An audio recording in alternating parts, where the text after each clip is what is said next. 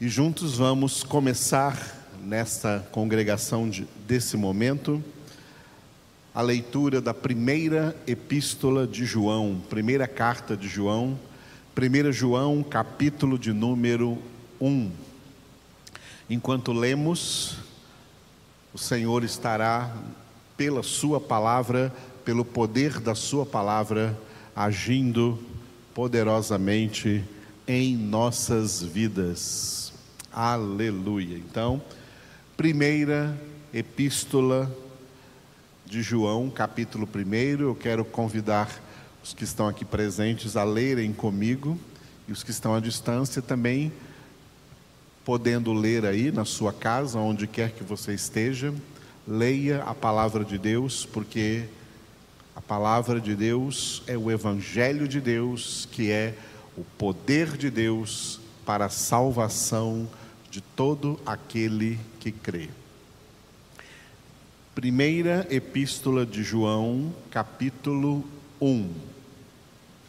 O que era desde o princípio, o que temos ouvido, o que temos visto com os nossos próprios olhos, o que contemplamos e as nossas mãos apalparam com respeito ao Verbo da vida, e a vida se manifestou, e nós a temos visto e dela damos testemunho e vô-la anunciamos, a vida eterna, a qual estava com o Pai e nos foi manifestada. O que temos visto e ouvido, anunciamos também a vós outros, para que vós igualmente mantenhais comunhão conosco. Ora, a nossa comunhão é com o Pai e com o seu Filho Jesus Cristo estas coisas, pois, vos escrevemos para que a nossa alegria seja completa. Ora, a mensagem que da parte dele temos ouvido e vos anunciamos é esta: que Deus é luz e não há nele treva nenhuma. Se dissermos que mantemos comunhão com ele e andarmos nas trevas, mentimos e não praticamos a verdade. Se, porém, andarmos na luz, como Ele está na luz, mantemos comunhão uns com os outros, e o sangue de Jesus, seu Filho, nos purifica de todo pecado. Se dissermos que não temos pecado nenhum, a nós mesmos nos enganamos e a verdade não está em nós.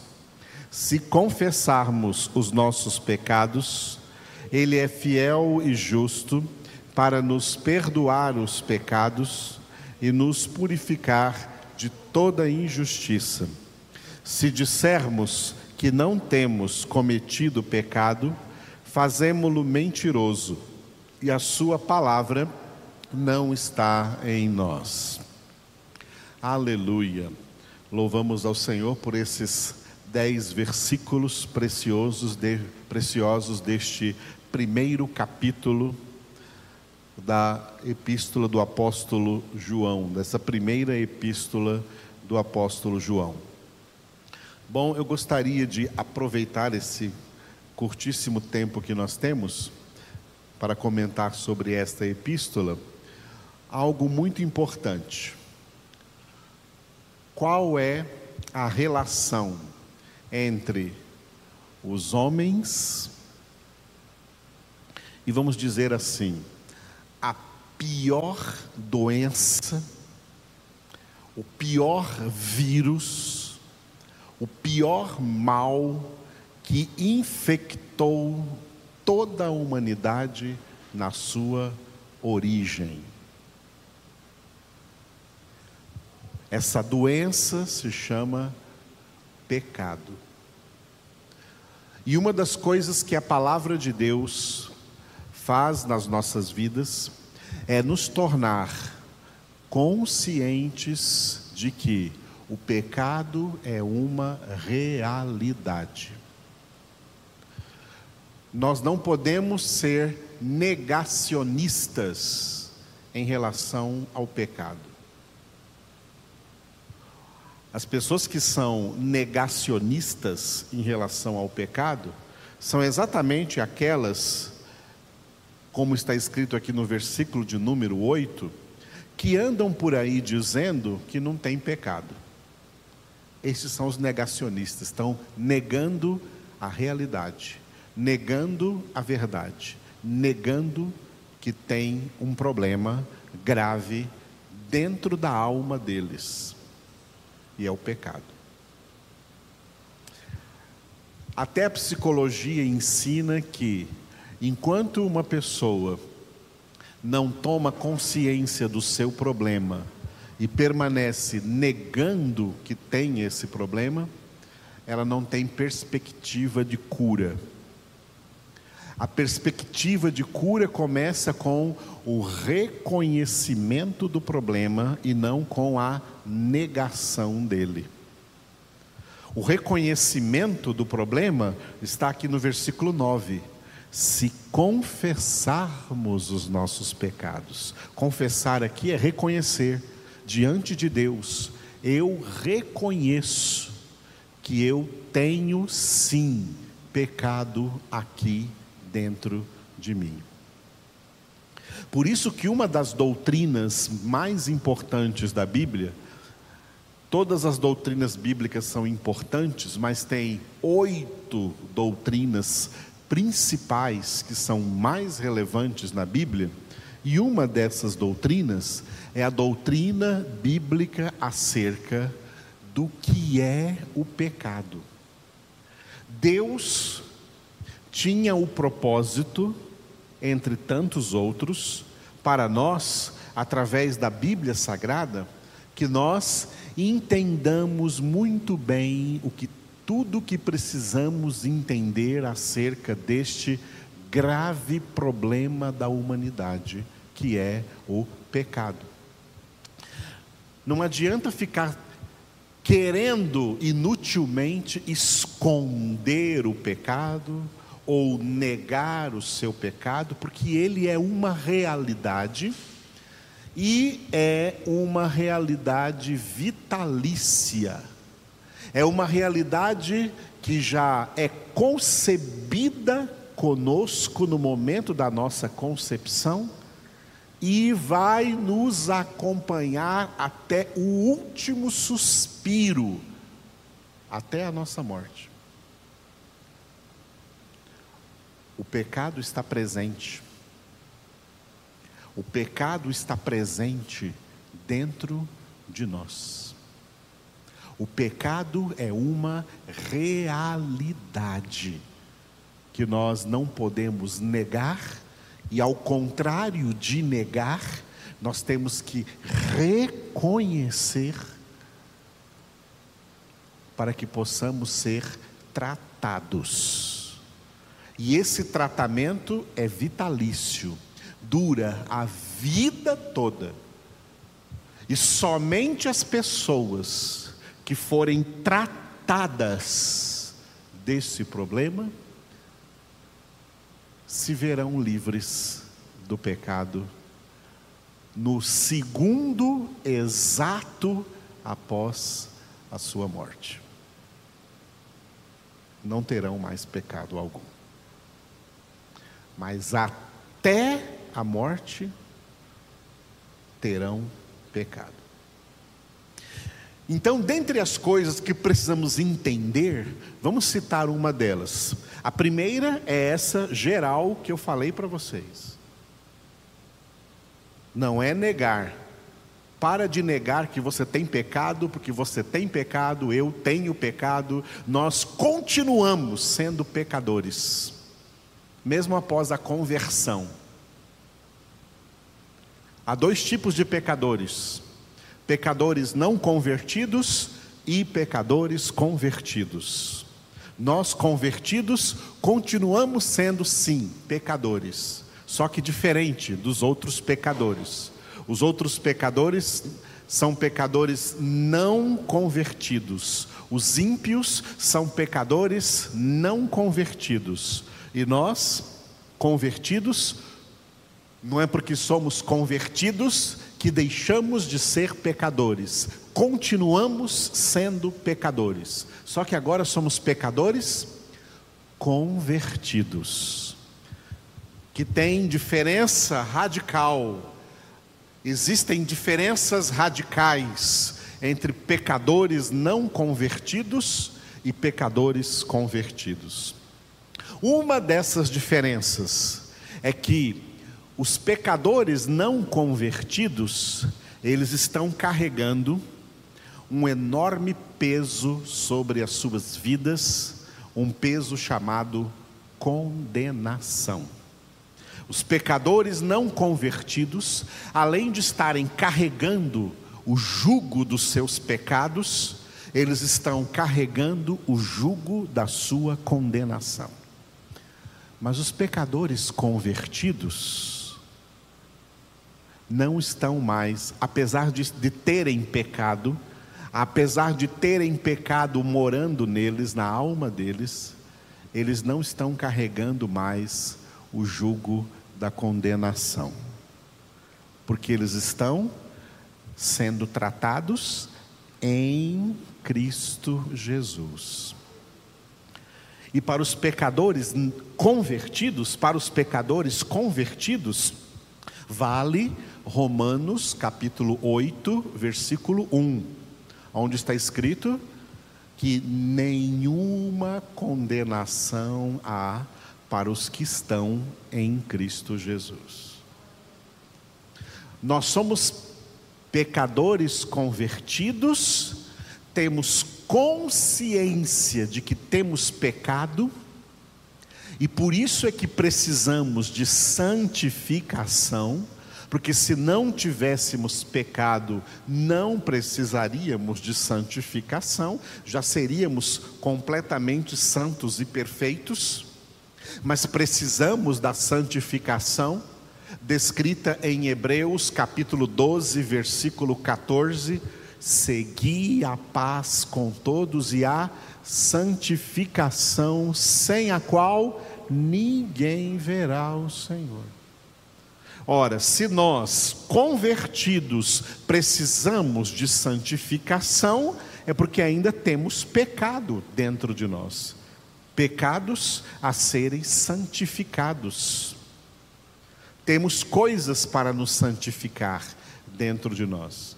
O pecado, como o próprio apóstolo Paulo confessou, o apóstolo Paulo já era convertido, já era cheio do Espírito Santo, já era um apóstolo de Cristo Jesus, já era um pregador do Evangelho, já havia pregado o Evangelho em tantos lugares, mas quando escreveu a carta aos Romanos, no capítulo 7, ele escreveu: Eu sei que aqui dentro da minha alma reside o pecado. O pecado habita em mim. Isso é confessar, isso é reconhecer o problema. Para que, reconhecendo o problema, é o primeiro passo para lutar contra esse problema.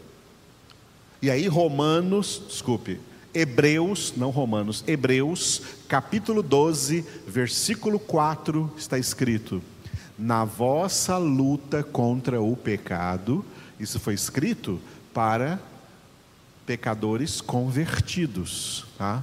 Pecadores convertidos, porque pecadores que não são convertidos, eles não lutam contra o pecado, eles dão toda liberdade para o seu pecado.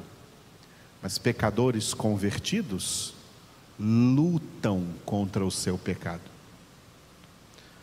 E aí, Hebreus 12, 4 está escrito: Na vossa luta contra o pecado, ainda não tendes resistido até o sangue, quer dizer, até a morte. É preciso perseverar nessa luta, e essa luta contra o pecado é outro nome da santificação. O que é santificação, entre outras coisas? É lutar contra o pecado.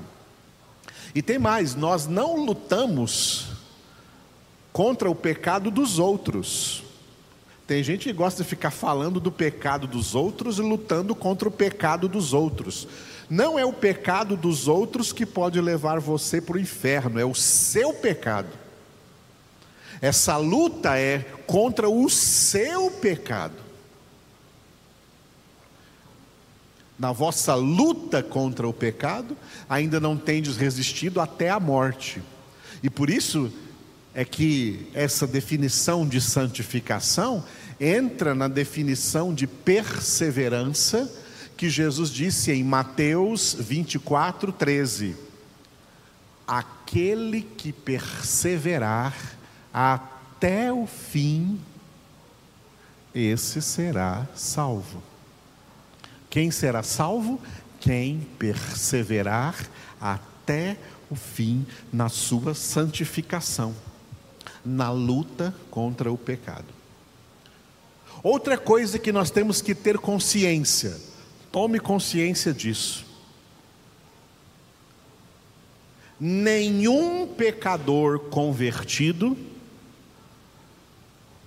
que luta contra o seu pecado, que luta na sua santificação, nenhum será livre do seu pecado antes da sua morte.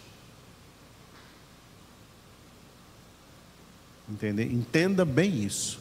Reconheça isso. O pecado não sairá de nós até a nossa morte. Ele só sairá de nós quando morrermos lutando, quando morrermos perseverando na luta contra o pecado.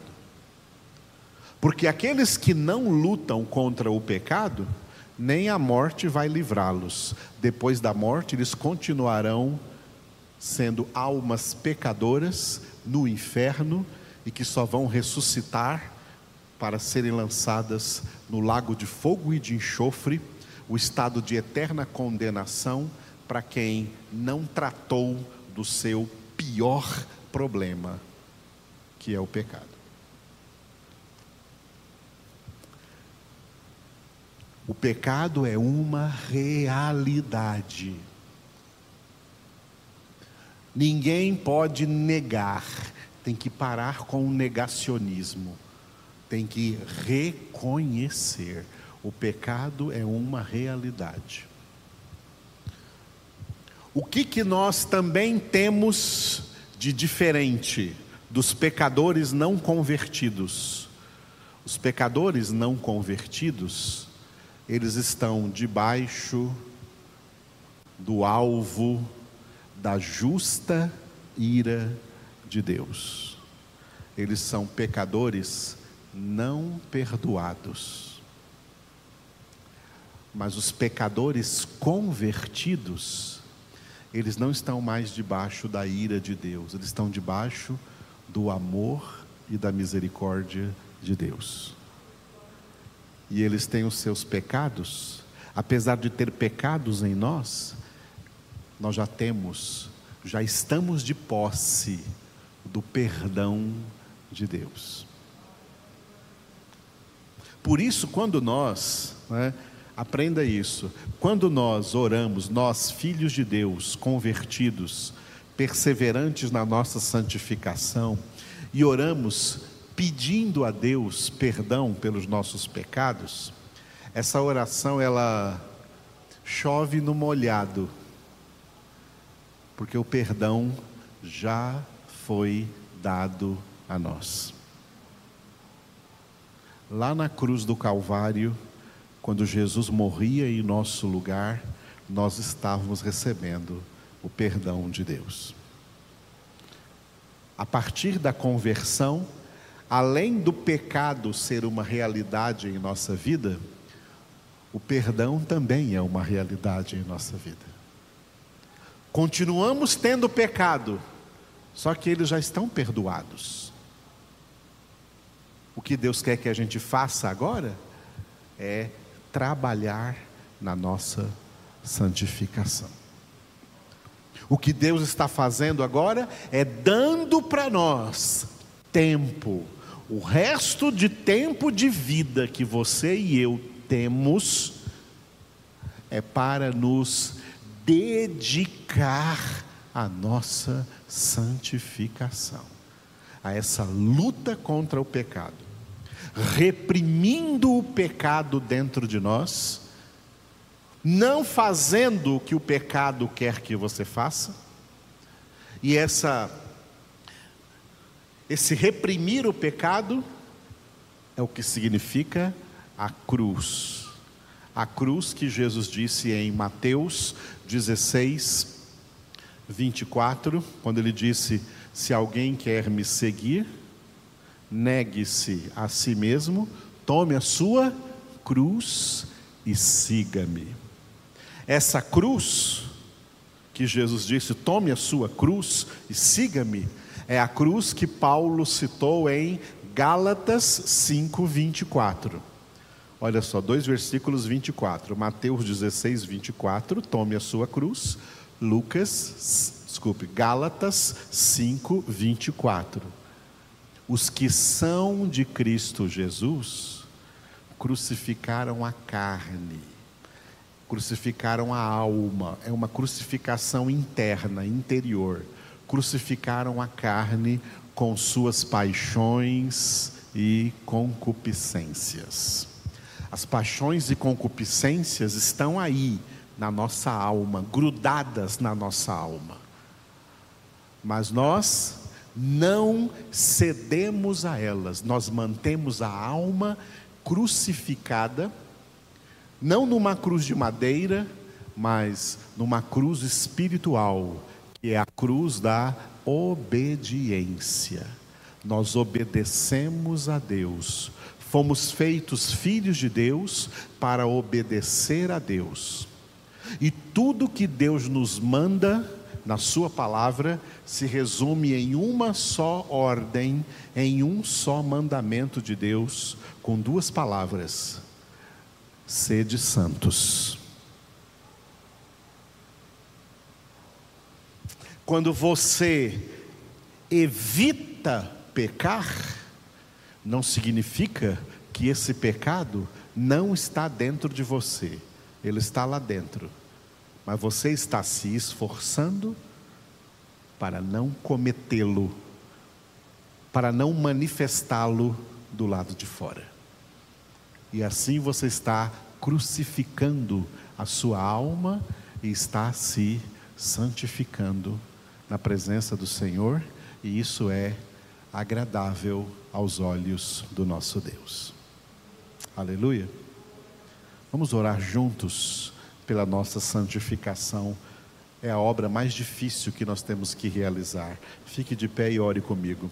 Senhor, nós te louvamos por essa palavra inicial aqui que nós tivemos nesta primeira epístola do apóstolo João. Obrigado por falar aos nossos corações acerca desta realidade que nós enfrentamos a partir do nosso interior, essa realidade que já veio desde a nossa concepção, grudada, atada às nossas almas, que é o pecado. Nós confessamos diante de Ti, Senhor, que somos pecadores.